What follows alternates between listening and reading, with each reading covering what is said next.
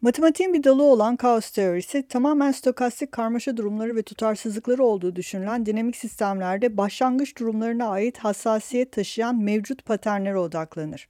Az sonra konuklarımız İstanbul Teknik Üniversitesi Avrasya Yer Bilimleri Enstitüsü'nden iklim bilimci Profesör Doktor Ömer Lütfi Şen ve gene iklim bilimci Şili Valparaíso Üniversitesi Meteoroloji Bölümünden Doçent Doktor Deniz Bozkurt ile birlikte atmosferik nehirleri ve iklim değişikliği gerçekliği içerisinde bunların geleceğini ve bizi nasıl etkileyeceğini konuşacağız. Bugün günlerden 13 Aralık 2021. Entropi'ye hoş geldiniz. Sevgili Deniz, sevgili Ömer Hocam hoş geldiniz. Dinleyicilerimiz Ömer Hoca'yı tanıyorlar. Onu çok fazla tanıtmaya gerek yok Entropi'de. Çünkü bu sizinle beraber yapacağımız 3. bölüm. Kendisi bir iklim bilimci, İstanbul Teknik Üniversitesi Avrasya Yer Bilimlerinden. Bugün ama bir başka konuğumuz daha var. O da Deniz Bozkurt. Deniz de Şili Valparaíso Üniversitesi Meteoroloji Bölümünden. O da iklim bilimci ve ikisi birlikte aslında atmosferik nehirleri çalışıyorlar. Birçok şeyin yanı sıra atmosferik nehirleri de çalışıyorlar ve bugün biraz burada bunları konuşacağız. Çünkü iklim değişimi kapsamında çok fazla ekstrem hava olaylarına da maruz kalmaya başladık. Artık bunlar daha görünür bir hale geldi. Eskiden yok muydu? Vardı ama şimdi iklim değişimi konuşuldukça bunların görünürlüğü de daha arttı. Son dönemde Kanada'da bir toprak kayması oldu. Çok ciddi ve geniş kapsamlı bir toprak kaymasıydı. Birkaç hatta galiba toprak kaymasıydı aslında. Ama bunların tetikleyicisi olarak atmosferik nehirler gösterildi. Çok kısa sürede o bölgenin alması gereken, belki bir ayda alması gereken yağışın 1/3'ünü bir gün içerisinde o bölgeye bırakması sonucu, tabii bölgedeki aynı zamanda karasal ekosistemin yapısıyla da alakalı belki, can kaybıyla sonuçlanan geniş alanlı toprak kaymaları yaşandı. İnsanlar mahsur kaldı. Arkasından başka yerlerden de haberler gelmeye başladı. Siz daha önceki çalışmalarınızda Türkiye'nin üzerinden geçen bir atmosferik nehir olduğunu da tespit ettiniz. Bununla ilgili çalışmalar yaptınız. Şimdi ben sözü size bırakacağım. Sizden ricam ilk önce atmosferik nehir dediğimiz şey tam olarak nedir? Ömer Hocam daha önce değinmişti buna ama biraz detaylı girelim istiyorum ben bugün. Dünyada bunların farklı örnekleri nelerdir? Deniz, orada senin katkın çok önemli çünkü sen Güney Amerika'dasın. Şu anda Şili'den bize bağlanıyorsun. Orada yaptığın çalışmalar, Antarktika'da da çalışmaların var, sürüyor hatta. Bunları bize, dinleyicilerimize önümüzdeki yarım saat içerisinde anlatabilir misiniz? Ben o zaman öncelikle bir atmosferik nehir tanımını yapayım basit bir şekilde. Sonra güncel örneklerle beraber hem Güney Yarımküre hem Kuzey Yarımküre detaylandırırız bu son olayları da konuşarak. Ve atmosferik nehir dediğimizde şunu anlıyoruz. Basit bir şekilde tanımlayacak olursak atmosferdeki uzun, dar ve geçici bir koridor boyunca meydana gelen güçlü su buharı taşınımları. Dolayısıyla su buharı taşınımından şunu anlıyoruz. Atmosferik nehirlerle atmosfer boyunca meydana gelen su buharı taşınımları küresel su döngüsünün önemli bir faktörü. Dolayısıyla atmosferik nehirler mesela tropiklerden veya orta enlemlerden güçlü miktarda su buharlarını içerip bunları taşıma, rüzgarlarla, şiddetli rüzgarlarla kutuplara doğru taşıma görevini gerçekleştiren küresel su döngüsünün en önemli aktörlerinden birisi. Sadece su buharı taşınımını gerçekleştirmiyor atmosferik nehirler. Aynı zamanda sıcaklık, yani sıcak hava adveksiyonu dediğimiz, çünkü tropikal bölgelerden kutup bölgelere doğru hava akımlarının olduğu yerde neyi bekleriz? Daha sıcak havanın tropiklerden kutuplara doğru taşınımı. Dolayısıyla su taşınımına ek olarak sıcak hava taşınımını da gerçekleştiriyor. Dolayısıyla su döngüsünün ötesinde enerji döngüsünü de etkileyebiliyor. Bir üçüncü özellik olarak gündeme yeni ortaya çıkmış olan atmosferik nehirler aynı zamanda partiküler madde dediğimiz, aerosoller dediğimiz, içinde işte toz parçacıkları, değişik atmosferde asılı halde bulunan ve sağlığa da zararlı olabilecek partiküler maddelerin taşınımını da gerçekleştirebiliyor. Yani... Siz aynı zamanda, Deniz, hemen araya giriyorum. Senin Sahra Çölü'ndeki taşınımlarla atmosferik nehirlerin ilgisini anlatan bir makalen de var yanlış hatırlamıyorsam, değil mi? Evet. Son bir değişik uluslararası bir grupla öyle bir çalışma yaptık. Bu Şubat 2021'de Alpler'deki, belki hatırlarsınız o görüntüleri, sarı gökyüzü, işte kar yüzeyindeki sarı renkler, değişik böyle enteresan görüntülerin olduğu, Alplerde özellikle çok baskın bir şekilde ortaya çıkan görüntüler. Onların atmosferik nehirlerle, yani bu tropiklerden, Afrika'nın batı tarafındaki o tropikal bölgeden güçlü ve yoğun bir şekilde oluşan atmosferik nehirlerle Kuzey Afrika boyunca Akdeniz'i de geçerek Alplere doğru giriş yaptığını ve atmosferik nemlerin aynı zamanda su ve enerji döngesine ek olarak aerosol yani partiküler maddelerin taşınımında da önemli bir rol oynayabileceğini gösterdik. Yani tabii bu hava kirliliğinden tutun işte yüzeydeki o kara örtüsünün renginin değiştiği için yüzey atmosfer arasındaki o enerji alışverişini de birebir etkiliyor. Yani kar erimelerini meydana getiriyor. Karın koyu renkli olmasından ötürü.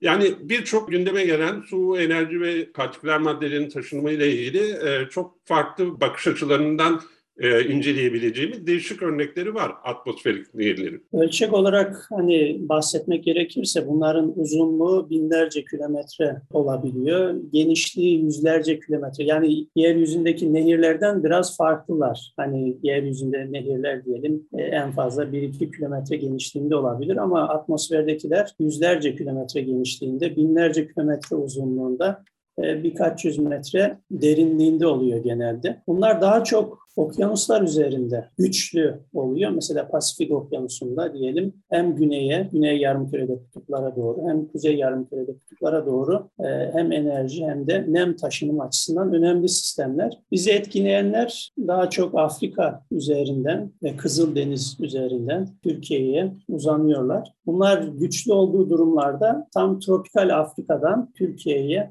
hem nem hem de enerji getiriyor.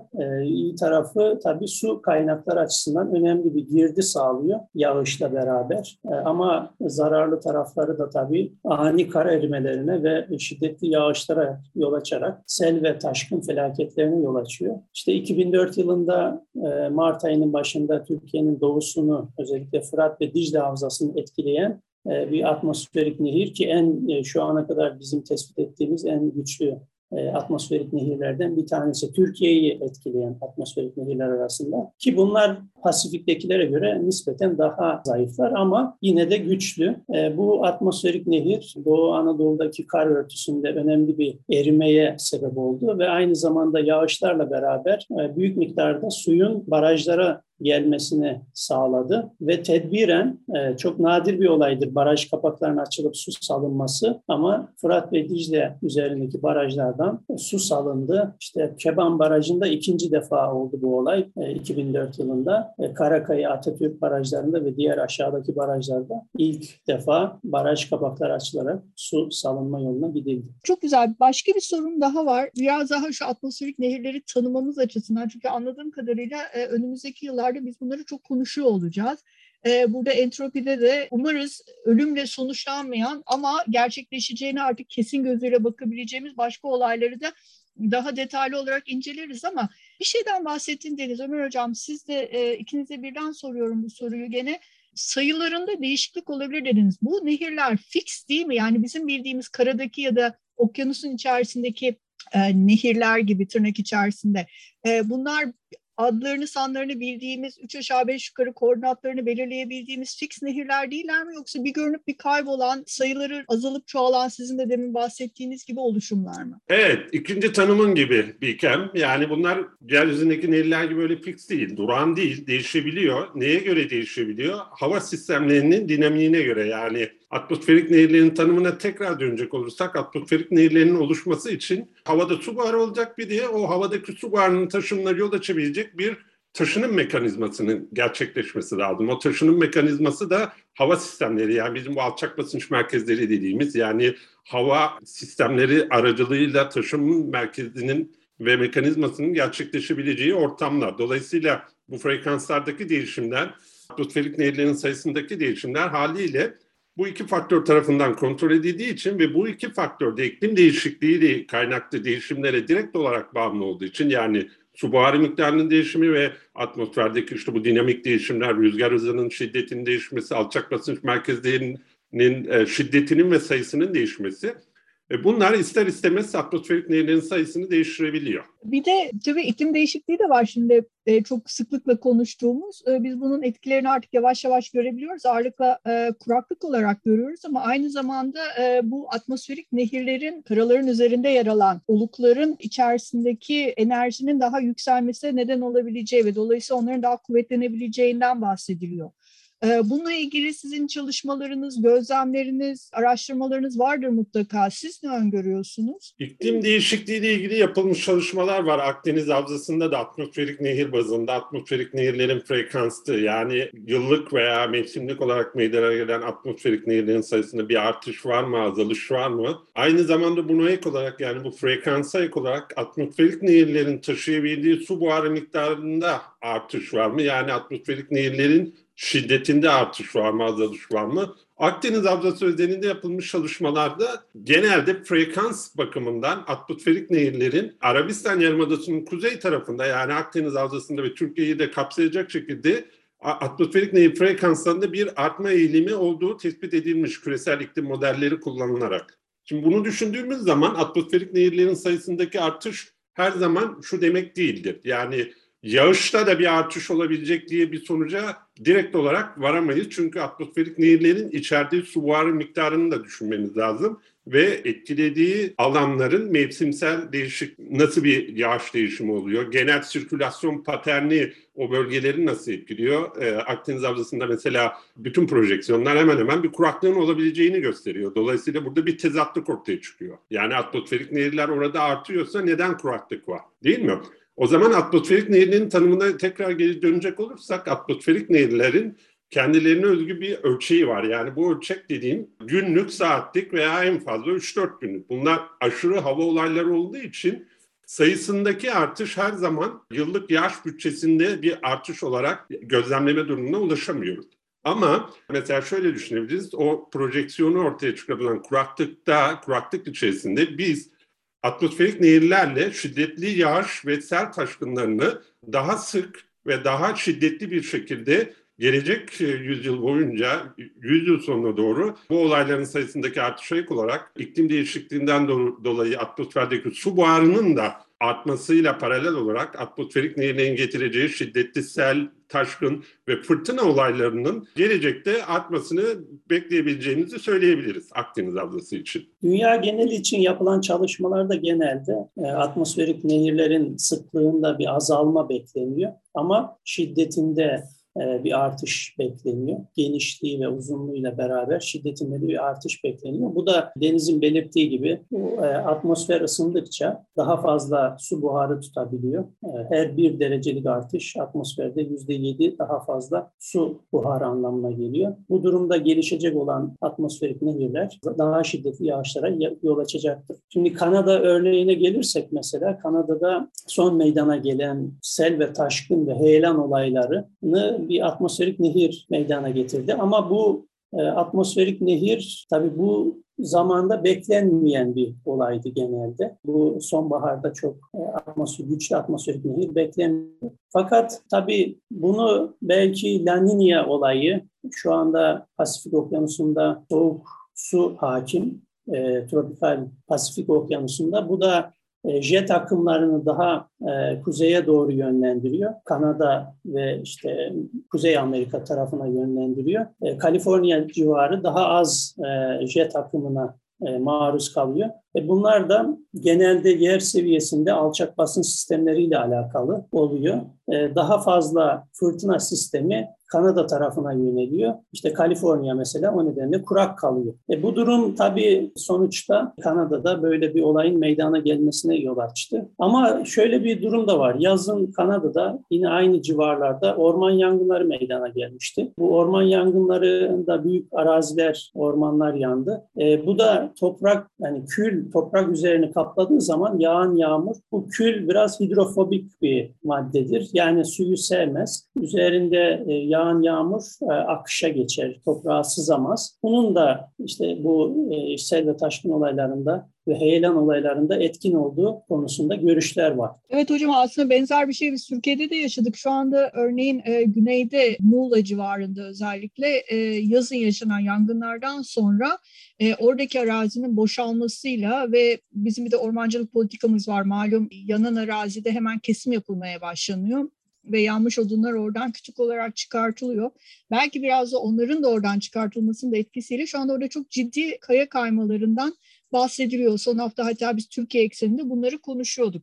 Şimdi La Niña dediniz, orada ben hemen son Kentucky'den gelen haberlerle ilgili de size bir şey sormak istiyorum. Biliyorsunuz bu Amerika'da tornado deniyor.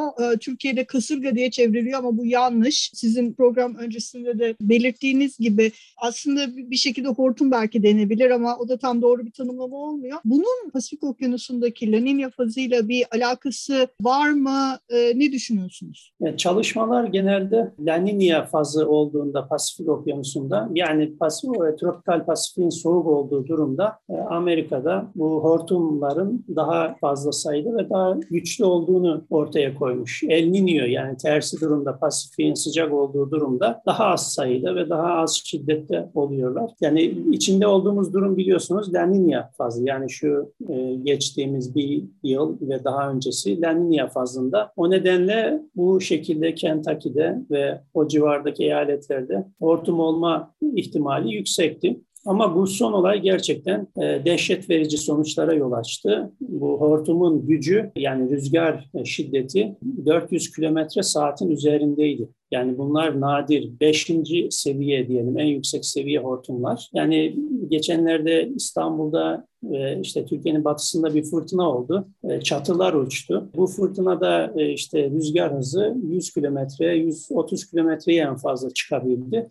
Ona rağmen 500'den fazla, yanlış hatırlamıyorsam, çatı uçtu. Şimdi 100 kilometreler civarında bir rüzgardan bahsediyoruz. Öbür tarafta Kentucky'de ise 400 kilometre saatin üzerinde bir rüzgardan bahsediyoruz. 4 kat daha şiddetli. Tabii bu olaylar daha dar, küçük alanlarda meydana geliyor. Tornado ya da hortum dediğimiz olaylar genelde küçük ölçekli olaylardır. Yani genişlikleri işte normalde 100 metre olur ama bu son olaydaki gibi olanlarda birkaç kilometre genişliğinde olabilir ve geçtikleri yerde gerçekten bir iz bırakırlar. Tahribat izi bırakırlar ve genelde normalde birkaç kilometre giderler ama bu son olayda 100 kilometrenin üzerinde sanırım gitmişler. Bazı rekorlar kırıldığı belirtiliyor, yani o anlamda da. Ölü sayısının da 100'den fazla olduğu yönünde tahminler var. 100'den yani fazla ve Kuzeydoğu Arkansas'ta başladıktan sonra Missouri, Illinois, Tennessee ve Kentucky'yi etkisi altına almış. Yani çok geniş bir alandan bahsediyoruz aslında. Evet. Yani daha önce bu büyüklükte olan birkaç olay var. Mesela 20. yüzyılın başlarında var bir tane. 1920'lerde olması lazım. 700 kişi falan ölmüştü Missouri'de. Burası zaten tornado geçidi olarak bilinen bir yer. Yani işte bu New Orleans'tan yukarı doğru, Texas'tan yukarı doğru çıkarsınız. İşte Arkansas var, Tennessee var, Kentucky var, Illinois'e kadar, hatta Kanada'ya kadar olan bir bölge. Tornado Vadisi ya da geçidi olarak bilinir. Sık sık özellikle ilkbahar mevsiminde ve yaz mevsiminde tornado oluşur burada. Bunda da genelde şöyle bir durum söz konusu. Niye bunlar oluşuyor? Körfez'den, Meksika Körfezi'nden sıcak hava taşınımı olur. Mississippi Vadisi boyunca kuzeye doğru ve Kuzey Amerika'nın kuzeydoğu tarafı, batı tarafından da soğuk, kuru hava gelir. İşte Rocky Dağları'nı geçer. Burada atmosferde tabii sıcak hava, soğuk havayla karşılaştığında kararsızlık artar ve şiddetli rüzgarlar oluşur. Bunlarda da işte bu rüzgar kesmesi dediğimiz bir olay meydana gelir ve yükselici hareket şiddetlenir. O da böyle spiral şeklinde yukarı doğru çıkar ve cumulonimbus dediğimiz en tehlikeli bulutlar, dolu yağışlarına sebep olabilen, şiddetli düşey hareket içeren bulutlar meydana gelir ve bunların altından yere doğru sarkar. Tornado oluşumu o şekilde ve yani yerde gerçekten büyük tahribata yol açan olaylardır. Bu La Niña olayıyla nasıl ilişkili olabilir? Onu da bahsettiğim gibi jet akımı, yukarı seviyede jet akımı Pasifik Okyanusu'ndan kuzeye doğru yönelir. Doğuya doğru değil de kuzeye doğru yönelip bir sırt oluşturur ve Amerika'ya, Kuzey Batı Amerika'ya yukarıdan kuru ve soğuk hava getirir. İşte bu La Niña ile La Niña durumunda bu şekilde oluşuyor. Hem güneyde kuraklığa yol açar, aynı zamanda El Niño durumunda tam tersi, orada yağış meydana gelir. Bir de Ömer Hocam, siz El Niño'dan, yani daha doğrusu La Niña fazından şu anda içinde olduğumuz bahsettiniz. Her ikiniz aynı zamanda telekoneksiyonlarla da çalışıyorsunuz. Yani basit bir dille ben anlatayım. Hani sokak diliyle öyle söyleyeyim. Atmosferin içerisindeki farklı basınç rejimlerinin aslında onlardan çok daha uzak olan bölgelere etkileri, değil mi? Telekoneksiyon dediğimiz zaman bunlardan bahsediyoruz. Evet. Atmosferik nehirler ve iklim değişikliği, bütün bunların hepsini şimdi harmanlarsak eğer. Mesela Kanada'daki nehirlerin, yani atmosferdeki nehirlerin bu kadar yoğun yağış bırakmasını biraz az önce Ömer Hocam La Niña fazına bağladı. Benzer bir şekilde aynı zamanda güneydeki yangınlar, daha sonra kuzeyde özellikle bu sekoyaların olduğu bölgede de büyük yüksek ağaçların bulunduğu bir koruma alanında da Kuzey Amerika'da çok uzun süreli, belki de o bölgenin tarihindeki en uzun süreli yangınlardan birisi gerçekleşti ve komplekse 30 gün boyunca müdahale edilemedi. Şimdi bunların hepsi hem yüzeyi değiştiren şeyler, hem oradaki ısı tutunumunu kıranın farklılaştıran faktörler uzun vadede. Biz önümüzde zaten bir tane iklim değişikliği senaryosu var. Bunların hepsini harmanladığımız zaman nasıl bir ekstrem hava olayları silsilesiyle karşı karşıya kalabiliriz? Neye maruz kalabiliriz önümüzdeki yıllarda ya da 100 yıl içerisinde? Dilediğiniz zaman diliminden seçerek durumu bize, sizin düşüncelerinizi, daha doğrusu çalışmalarınız ekseninde aktarabilirsiniz efendim. Şimdi şöyle, bu bileşke olay dediğimiz bir durum söz konusu. Afetler aslında tek bir olaydan meydana gelmeyebilir. Son yıllarda da zaten meydana gelen afetler böyle bileşke olay şeklinde meydana geliyor. Hani örnek vermek gerekirse işte Türkiye'de içinde hala bulunduğumuz bir kurak dönem yaşanıyor. Her ne kadar bugünlerde Marmara bölgesi biraz yağış alıyorsa da işte kuraklık var Türkiye'nin önemli bir kısmında. Geçtiğimiz yazda yine kuraklık devam ediyordu. Özellikle Akdeniz, Doğu Anadolu, Türkiye'nin güney yarısı diyelim hani genel itibariyle. Tabii bu kuraklık üzerine sıcak hava dalgası geldiğinde orman yangınları tetiklendi. Orman yangınları büyük arazileri tahrip etti. Aynı zamanda tabii biliyorsunuz yazın özellikle Ege bölgesinde ve Akdeniz bölgesinde tezyen rüzgarlar eser. Yani güçlü kuzeyli rüzgarlar eser. Bunlar da tabii orman yangınlarının söndürülmesini zorlaştırdı. Ve bu şekilde daha büyük alanlar yandı. Daha önce anlattığım gibi külle kaplı olan toprak yüzeyi yağan yağmurun toprağa sızmasını engelliyor, azaltıyor. Bu durumda artık sel ve taşkın olayları, şiddetli yağış, yani çok şiddetli olması dahi sel ve taşkın olaylarına maruz kalacak yağışlar görebiliriz. Özellikle bu yangın alanları civarında hani bunları görebiliriz. Şimdi gelecekte yani tahminler genel, ısınma nedeniyle hava daha hareketli oluyor, daha fazla nem tutuyor. Ama nem yağmur yağacak yerlerde daha çok şiddetli yağışa sebep oluyor. Ama kurak, hani bazı bölgelerde de kurumaya yol açıyor. Bu durum tabii bir nevi tezat gibi görülse de yağan yağmurlar o bölgelerde de şiddetli sel ve taşkın olaylarına sebep olabilir. Deniz, devam etmeden önce şunu da katarak devam edersen çok sevinirim. Senin de şimdi Ömer Hocam sıcak dalgası dedi. Senin de Şili'de bir sıcak dalgası çalışman var. Şili'deki sıcak dalgalarıyla ilgili bir makaleniz var sizin. Onu da yani biraz Şili'yi de işin içine katarak, eğer çok uzaklaştırmayacağım seni söyleyeceğin şeylerden anlatırsan çok sevinirim. Tamam. Ben Ömer Hoca'nın bıraktığı yerden, yani gelecek iklim değişikliği ve atmosferik nehirler konusunu böyle kutuplara doğru yayarak bir örnek vereyim. Ondan sonra Şili'de ne yapıyoruz onu kısaca tanımlayayım. Şimdi atmosferik nehirler kutuplar için de oldukça önemli bir faktör.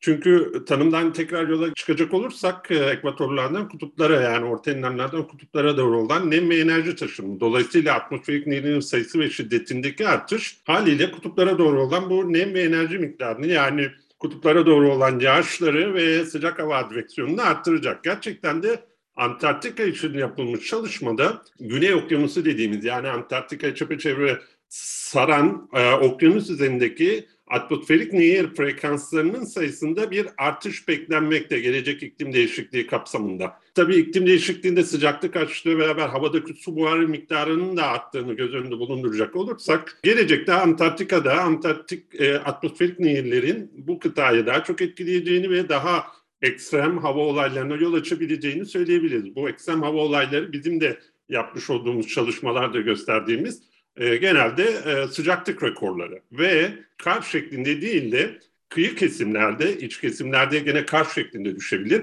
Ama Antarktika'nın kıyı kesimlerinde yaz mevsiminde normalde kar olarak düşmesi gereken yağışın atmosferik nehrin karakteristiğinden ötürü yağmur olarak düşme ihtimalinin daha yüksek olacağını gösterdik. Yani bu şu demek, sıcak havayla beraber kar erimeleri olacak gelecekte daha çok ve var olan kar örtüsünün üzerine de yağış yağmur şeklinde düşeceği için bu erime olaylarını daha da şiddetlendirebilir diye bir sonuca vardık.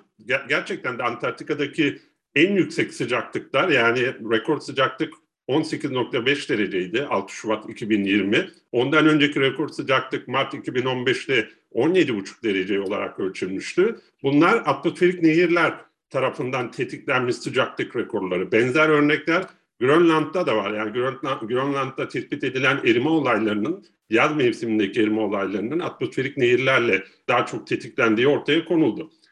Şili'de bizim yaptığımız çalışmalarda atmosferik nehirlere ek olarak sıcak hava dalgalarının mekanizması neler, hangi tür değişkenleri düşünmeliyiz? Senin az önce de bahsettiğim bu atmosferik uzak bağlantılar kapsamında değerlendirdik ve Şili'de meydana gelen merkez Şili'deki sıcak hava dalgalarının daha çok tropik ve orta enlemlerdeki yüzey ve hava koşullarına göre değiştiğini gösterdik. Yani El Niño ve La Niña olaylarından bağımsız olarak bu değişimlerin bizim atmosferde Rossby dalgaları dediğimiz, yani hava kütlelerinin belli bir frekansta taşınımını gerçekleştiren akımlar aracılığıyla bir yerden başka bir yere taşınma mekanizmasının olduğu bir süreç.